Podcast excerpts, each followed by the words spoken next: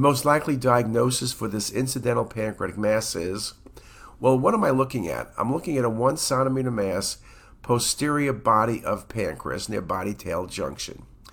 Now, schwannomas, I've seen a few lately, but they're usually low density, well defined, not vascular, so that's not good.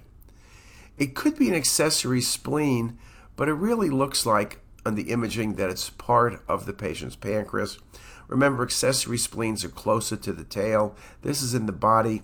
And when you look at the epicenter, it's really a pancreatic mass. It's not a, a great fooler like an accessory spleen. It could be metastatic renal cell, but that would be mean on my part because I'm showing you two normal kidneys.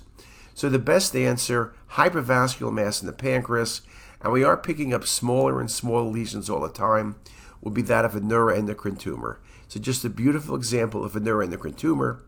This was biopsy proven. It was not resected because of its size. Most people these days at one centimeter peanuts will simply follow.